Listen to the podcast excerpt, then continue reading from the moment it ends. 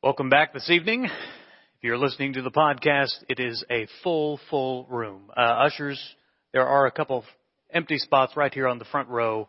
You can squeeze some people in. Thank you for this crowd joining us tonight. Glad that you're here. I know that many are here for the guest luncheon. And, or guest luncheon. Good night. You'll forgive me. It's been a long day.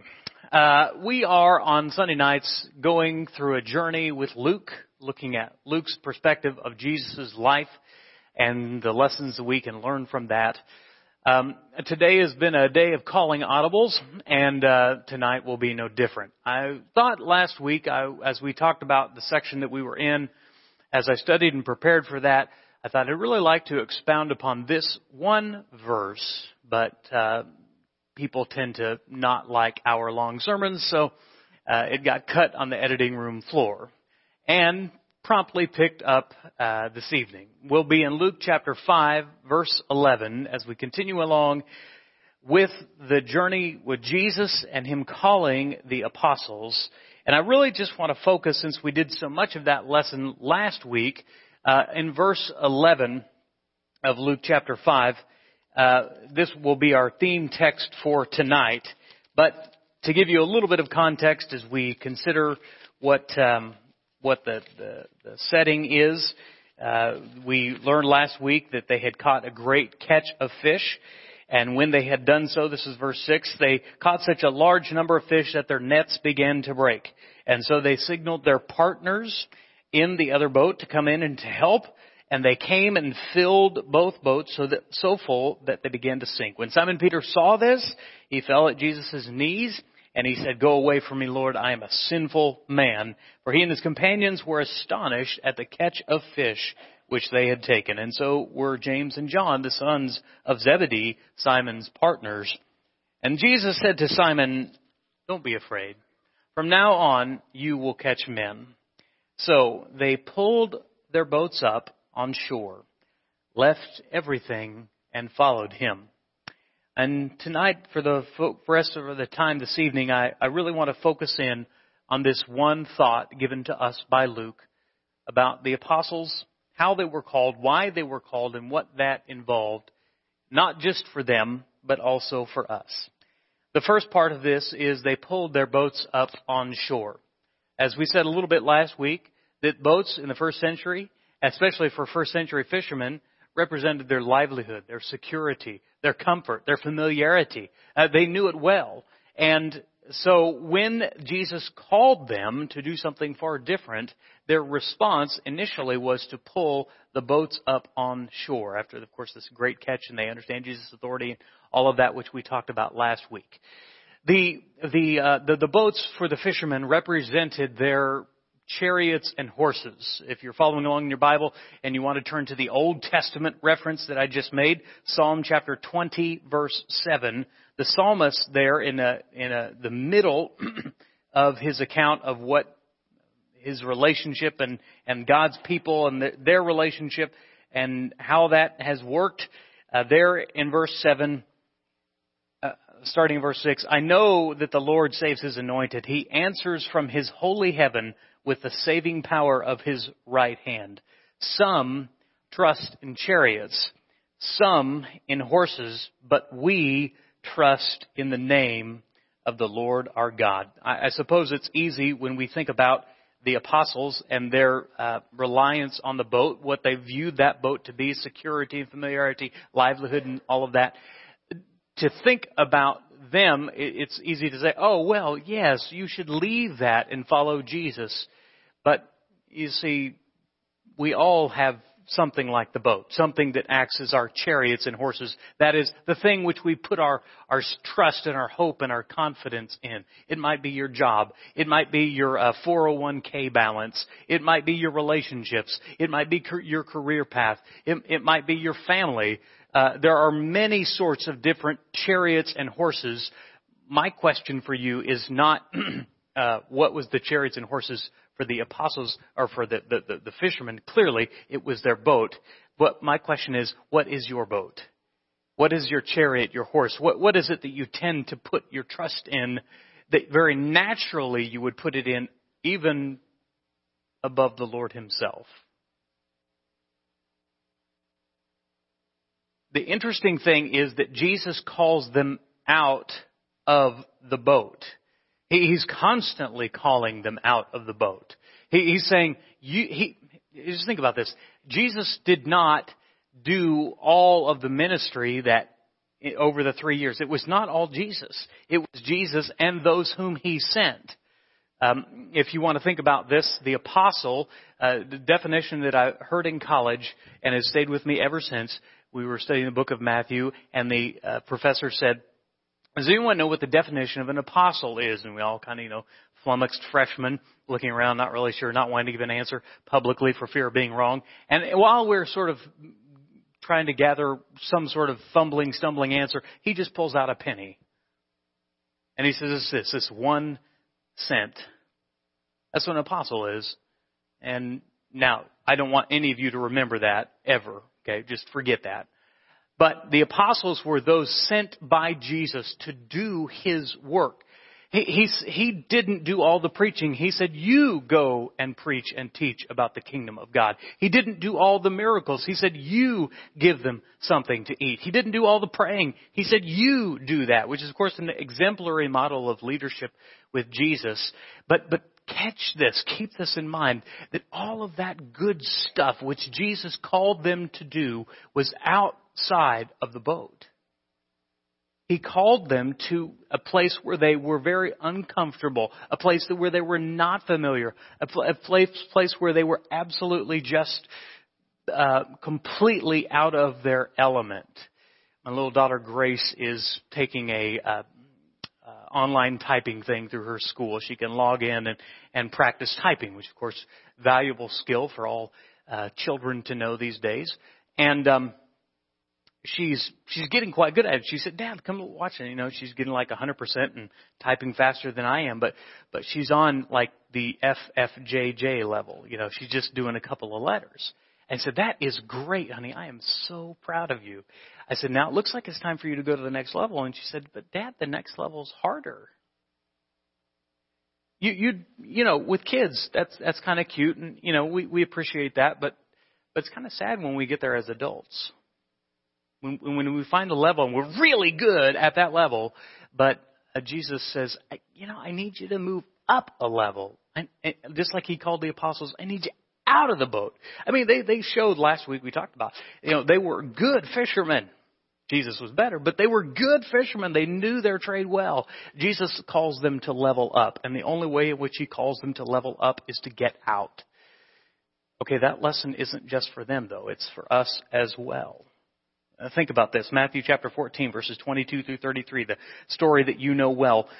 Immediately, Jesus made the disciples get into the boat and go on ahead of him to the other side while he dismissed the crowd. And after he dismissed them, when he went up the mountain by himself to pray, when evening came, he was there alone, but the boat was already a considerable distance from land, buffeted the waves, buffeted by the waves because the wind was against it. Now, by the way, did Jesus miss the boat here? Did he know that they were not leaving? Did he not know where the boat was? No, absolutely he knew where the boat was.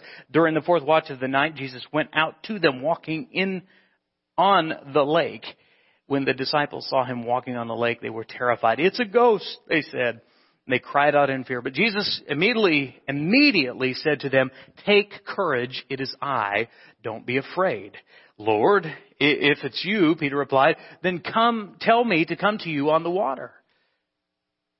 And I have to think in the middle of the storm, being buffeted by the wind and the waves, Jesus, hair wet, storms, it's loud, lightning crashing. I have to imagine in that moment that Jesus smiled as big as if he were eating a banana sideways, because it was in that moment that he was going to watch Peter get to do something that he would talk the rest of his life about. Then Peter got down out of the boat, walked on the water, and came toward Jesus. When he saw the wind, he was afraid and he began to sink, and he cried out, Lord, save me. Immediately, Jesus reached out his hand and caught him. You of little faith, why did you doubt? And when he climbed into the boat, the wind died down. And when they climbed into the boat, the wind died down. Those who were in the boat worshipped him, saying, truly, you are the Son of God. You you just got to be reminded that with the apostles, the, the, the cool things, the great things, the powerful things, the memorable stories that you would not stop telling about what God had done always happened outside the boat. Always happened outside of their comfort zone. Jesus didn't give the fishermen fish. He taught them how to fish. And as he taught them to be fishers of men, he taught them to fish outside of the boat. Following Christ means trusting him enough to pull up your boats on the shore, which is why I love Peter's response to Jesus after his colossal failure. John records this beautiful story of Jesus reinstating Peter, and they're out going to fish. This is chapter twenty-one of John, if you care to follow along. He, Jesus, called out to them, the apostles, who, by the way, are in the boat. They've gone back to what's comfortable, to what's familiar, to what they know. And he calls out to them, "Friends, haven't you caught any fish?" "No," they answered. He said, "Throw your net off the boat on the right side and you will find some." And when they did, they were unable to haul the net in because of the large number of fish. And there they are, and they're hauling in the... Wow! You know what this reminds me of? Yeah, that... And Peter gets it. Verse seven. Then the disciple whom Jesus loved said to Peter, "It is the Lord." Sorry, John got it. "It is the Lord." He wrapped his outer garment... I'm sorry. He wrapped his outer garment around him, for he had taken it off, and he jumped into the water. Isn't that cool? That Peter understood from the moment he had been called all the way to the end and even, even beyond that the good stuff with Jesus happens when you pull your boat up on the shore.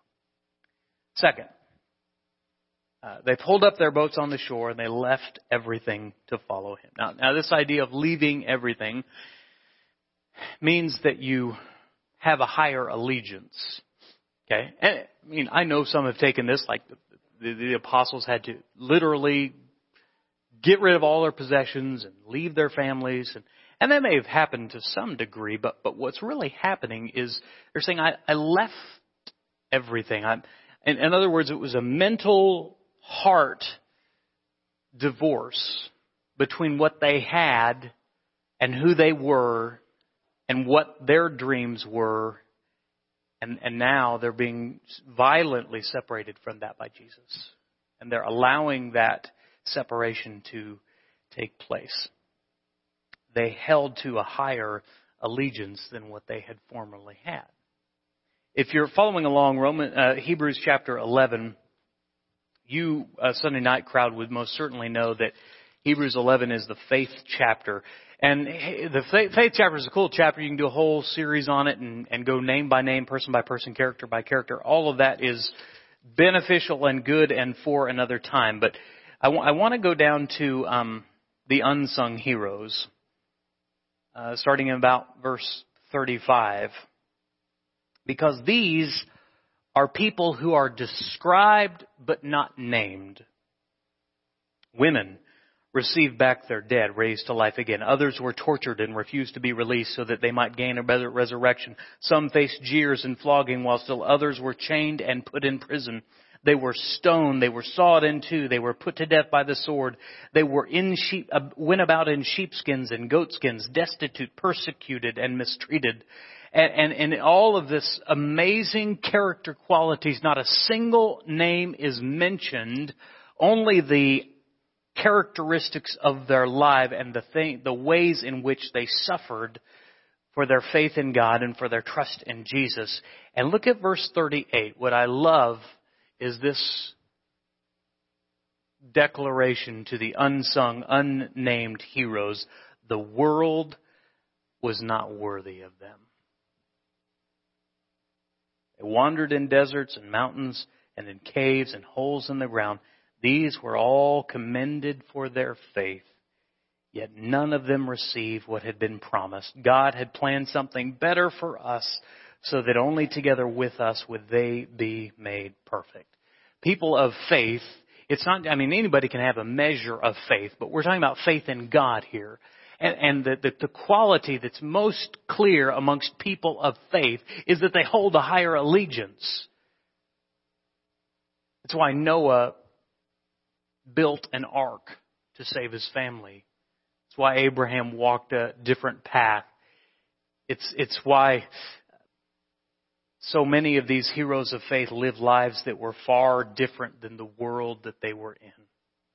And the challenge was that they left behind that which was lesser in value. What they had and what the world offered no longer held anything for them. The word for church in the original language is ecclesia, the called out. Called out of the world, called out of themselves, called out of the boat, called out of their hopes, called out of their plans, called out of their wishes, called out and called up. How could the disciples, how could the apostles leave everything? Isn't that a drastic step? It, it is a drastic step if the thing which they're leaving to go pursue has less value than the thing that they left. But you see, there was a far greater value in their minds in following this man who spoke as no one spoke, who taught as no one taught, who did things which they could not explain. He instilled within them something that they didn't see within themselves, and Jesus does so today. He calls us out. And so for those of the church, we are a people with a higher allegiance, a people who see the things that we leave or give up or sacrifice, if we can even call it that, are far less value than the things which we gain instead. Look with me in Acts chapter two, verse forty-two. And following is a snapshot, a picture, a, an, an Instagram, if you will, of the early church and what they looked like. And it, this is a convicting and yet strangely inspiring scripture. They devoted themselves to the apostles' teaching and to the fellowship, to the breaking of bread and to prayer. Everyone was filled with awe, and many wonders and miraculous signs were done by the apostles. Now, verse forty-four is interesting to me. All the believers were together and had everything in common. Selling their possessions and goods, they gave to anyone as he had need. It's odd to me that um, we're living in a generation that uh, increasingly thinks that bad ideas of the past are something new and that they're more beneficial. Uh, there are... Uh, Very outspoken socialists and communists and people who look and say, you know, what we really need is to p- pick a few angels among men to make decisions for all of us and equally divide all the money and all of the opportunity and all of the jobs. And, and, and we can just get the right, the smartest people who are of the utmost character to do that. Well, of course, that's a wonderful idea if men were angels, but men, of course, are not angels. And, and one of the prevailing ideas from those who would aspire to such philosophies is that at some point, the government gets to be in charge. They get to force that. Some people, naive, naively, naive, with na- great naivety, naive people, let's put it that way. They say, hey, look at look at Acts chapter two. It looks to me like Christians were communists. I mean, they, they had a common store. They were all together. No, see, that's different. Because those who espouse those ideas and who believe in them with great zeal believe that that must happen at the point of a gun. Oh, you will. Oh, you will give up your income. You will give up your weapons. You will give up your freedoms because we know better, you see. I'm the boss. We're the boss. And we make those calls. Now, Acts chapter two gives us a better picture. A people sharing and sacrificing, not because they have to, not at the point of a gun, not because someone was elected, but because they desired to.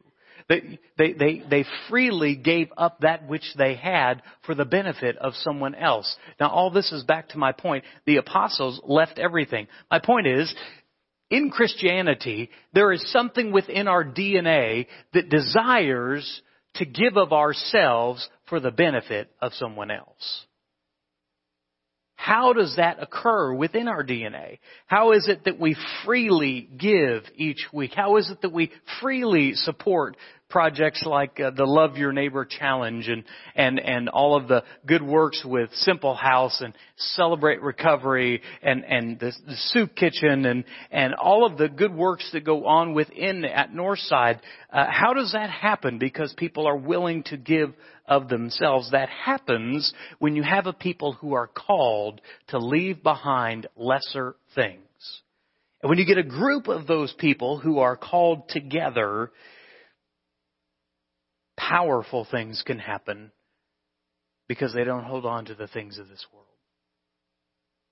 They see their reward, their inheritance, their promise, their blessing, whatever you want to call it, as far, far greater. For proof, let's look at a couple of examples. Mark chapter ten, verse twenty-eight. Peter himself says,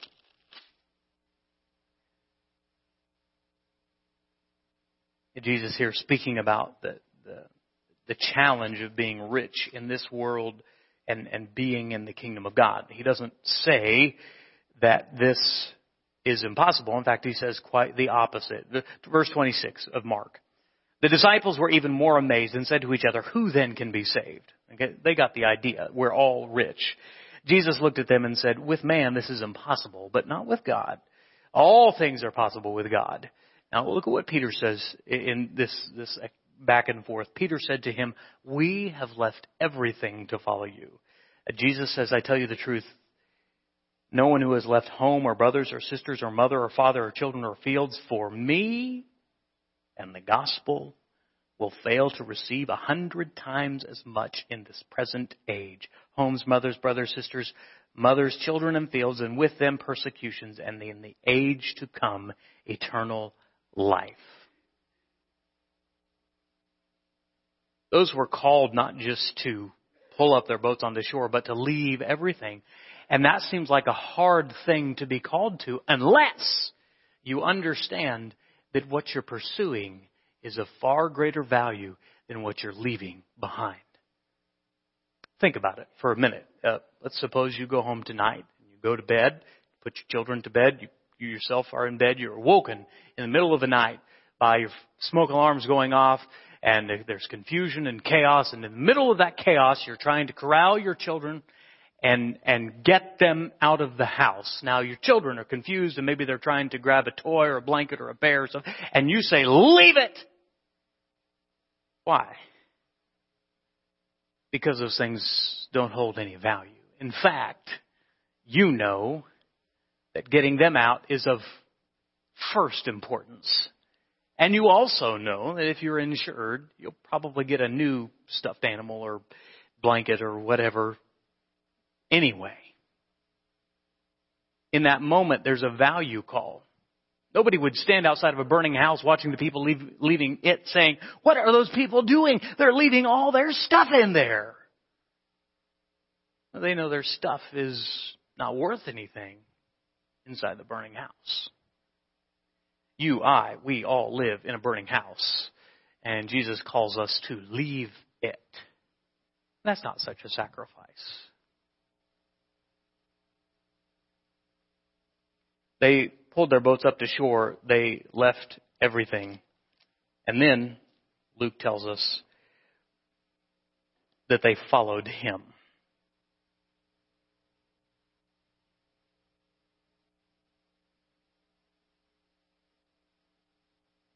I went to go see a movie. The name of it is Arctic. It's a strange movie, but a good one. It's about an hour and a half long movie. And I haven't seen the script in person, but I'm sure if I did, the script would be about a page and a half long. Because it's a story of a man who apparently has was a pilot, crashed the plane in the Arctic, And we find him, and the crash has already happened, and you know we're we're seeing his life on a day-to-day basis. And the plane, what remains of it, is a shelter. He's got a few little holes cut in the ice where he pulls out fish every day. When his watch goes off, he'll go out into the highest point he can find and send a little c- signal, S O S emergency beacon, a manually cranked one. And he'll just sit there and crank it for about an hour. And then he'll go back and he'll go back in his shelter and he'll pull up the sleeping bag over him and he'll get as warm as he possibly can. And he'll go to sleep and repeat the same process again and again. You don't hear very much speaking going on. Now, in this whole process, he's signaling the beacon one day, and here comes a helicopter. They hear the beacon. They turn around to show that they see him. He's excited, uh, all the hope for rescue, and something goes wrong. A shift of wind comes in, blows the helicopter, and crash into the ground.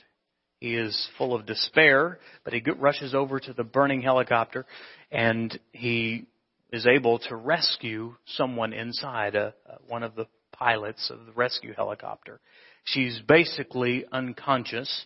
He gets her back to life, feeds her, gives her a little water day by day, and he goes through the very same routine, except with her included. And now he's trying not only to save himself, but her as well. Now, he goes through this process again and again and again, and he, he realizes when the rescue helicopter, he kind of strips strips whatever he can for, for their survival. And inside that rescue helicopter are some maps of the area where he is in. He can pinpoint where he is and where a base camp is several days away. And he has to weigh the decision whether he leaves the security and the comfort, the comfort of what he's set up in his little world, and try to survive there and wait for help to come to him? Or does he leave all of that, take all of the supplies, take her, and try to make the treacherous journey? Seems like a bad trade until you get to a point where you're facing death if you stay there. So he makes the treacherous journey, and if you want to know more about it, go see the movie yourself.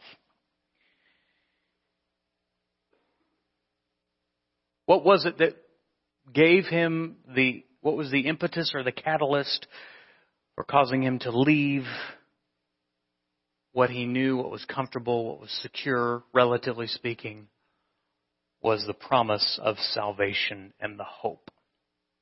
For us who follow Jesus, to be a, a follower of him requires that we be willing to leave the security and the comfort of the rescue vehicle and go follow him for salvation. We have to be willing to pay the cost, just as those apostles did. Uh, turn to Luke chapter nine, verses fifty-seven through sixty-two, if you're still following along.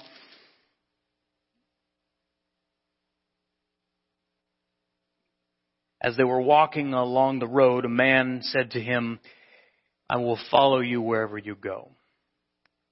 Jesus replied, "Foxes have holes, and the birds of the air have nests, but the Son of Man has no place to lay his head." He said to another man, "Follow me." But the man replied, "Lord, first let me go and bury my father." Jesus said to him, "Let the dead bury their own dead, but you go and proclaim the kingdom of God." Still another said, "I will follow you, Lord, but first let me go back and say goodbye to my family." And Jesus said, "No one who puts his hand to the plow and looks back is fit for service in the kingdom of God." Now, as we read that, we say, oh, high cost. And there are people that wanted to follow Jesus that Jesus kind of said, eh, I don't think it's for you. There were Jesus, people that Jesus sought and asked to follow him who gave excuses. And in each of these encounters, we realize that the, the cost of following Jesus is high. But the cost is only high if it's a bad trade. Uh, you probably no doubt remember every point of every lesson I've made over the past Sunday nights. And remember the point that I made about sin basically being a bad trade. A temporary, fleeting thing in exchange for what is rightfully already yours. Well, following Jesus is the opposite of that. It's a good trade. It's an infinitely good trade. Imagine if I pulled you aside tonight and said, listen, I've, I have some connections on Wall Street, and I have, it's a legitimate deal, the opportunity to sell you some stock in Apple for fifteen dollars. What would you not sell and mortgage and give up to get as much money as you possibly could so that you might buy that stock at fifteen dollars and turn around and easily, easily sell it for one hundred sixty-five dollars tomorrow? That's what following Jesus is like. It will cost you something, but pales in comparison to the return that you will get.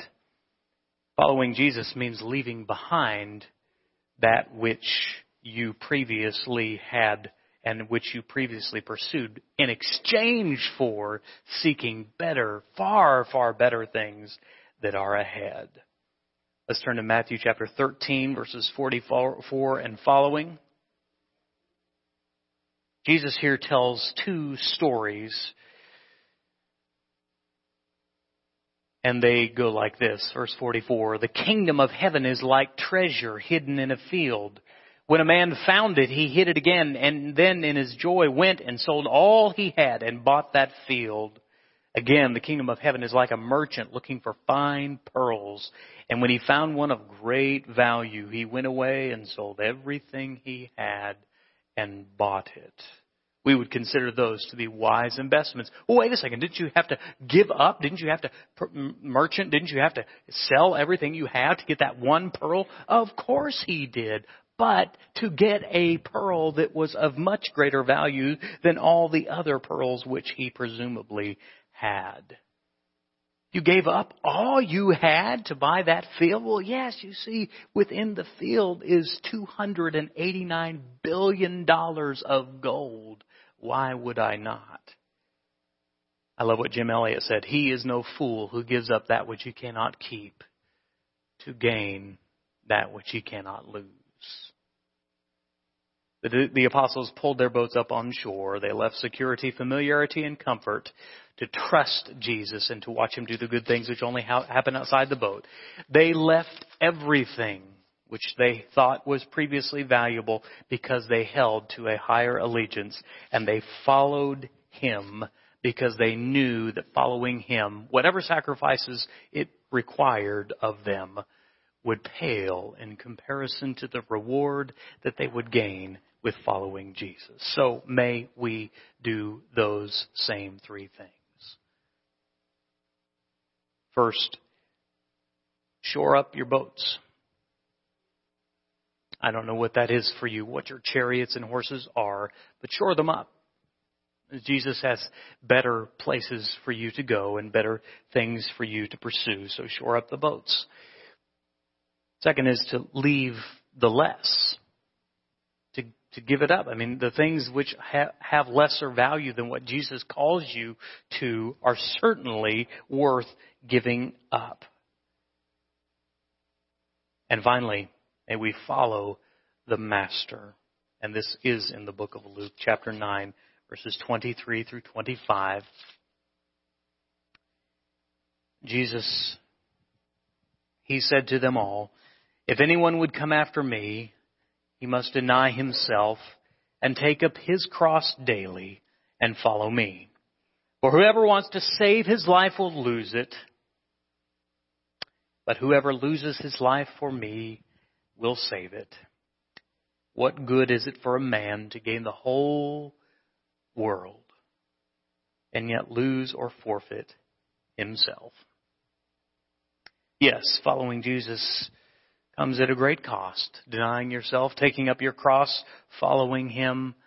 But the reward is far greater than anything you would ever give up. If you are on that journey, don't give up. Shore up the boats. Leave behind what's less. And bravely follow the Master all the way home. Tonight, if you have not begun to follow Jesus, he calls you to shore up the boats, to leave behind everything of this world, and in love and in faith, trust him and follow him to a heavenly reward. That journey can begin tonight with your trust and belief in Jesus, uh, your obedience to him by being immersed for the forgiveness of your sins If you'd like to do that, we'd be thrilled to help you with that and for that. And if you are on the journey with Jesus, but you have gone back to the boat, and it's time to return to that which Jesus called you to. If maybe you need to repent, we'll be happy to pray for you. If you need some encouragement, we're happy to pray with you.